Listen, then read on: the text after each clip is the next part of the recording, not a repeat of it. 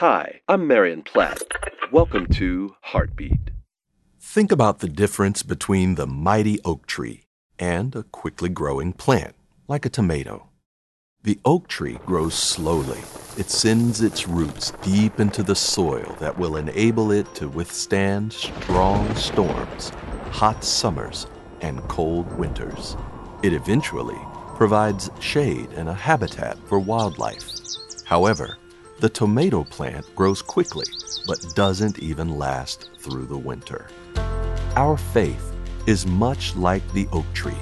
It takes life lived to grow a deeper understanding of who God is in your life, and it takes time to learn His voice. As your roots grow deeper into the things of God, you too become stronger and more resilient to the storms of life. Heartbeat is brought to you by the Salvation Army.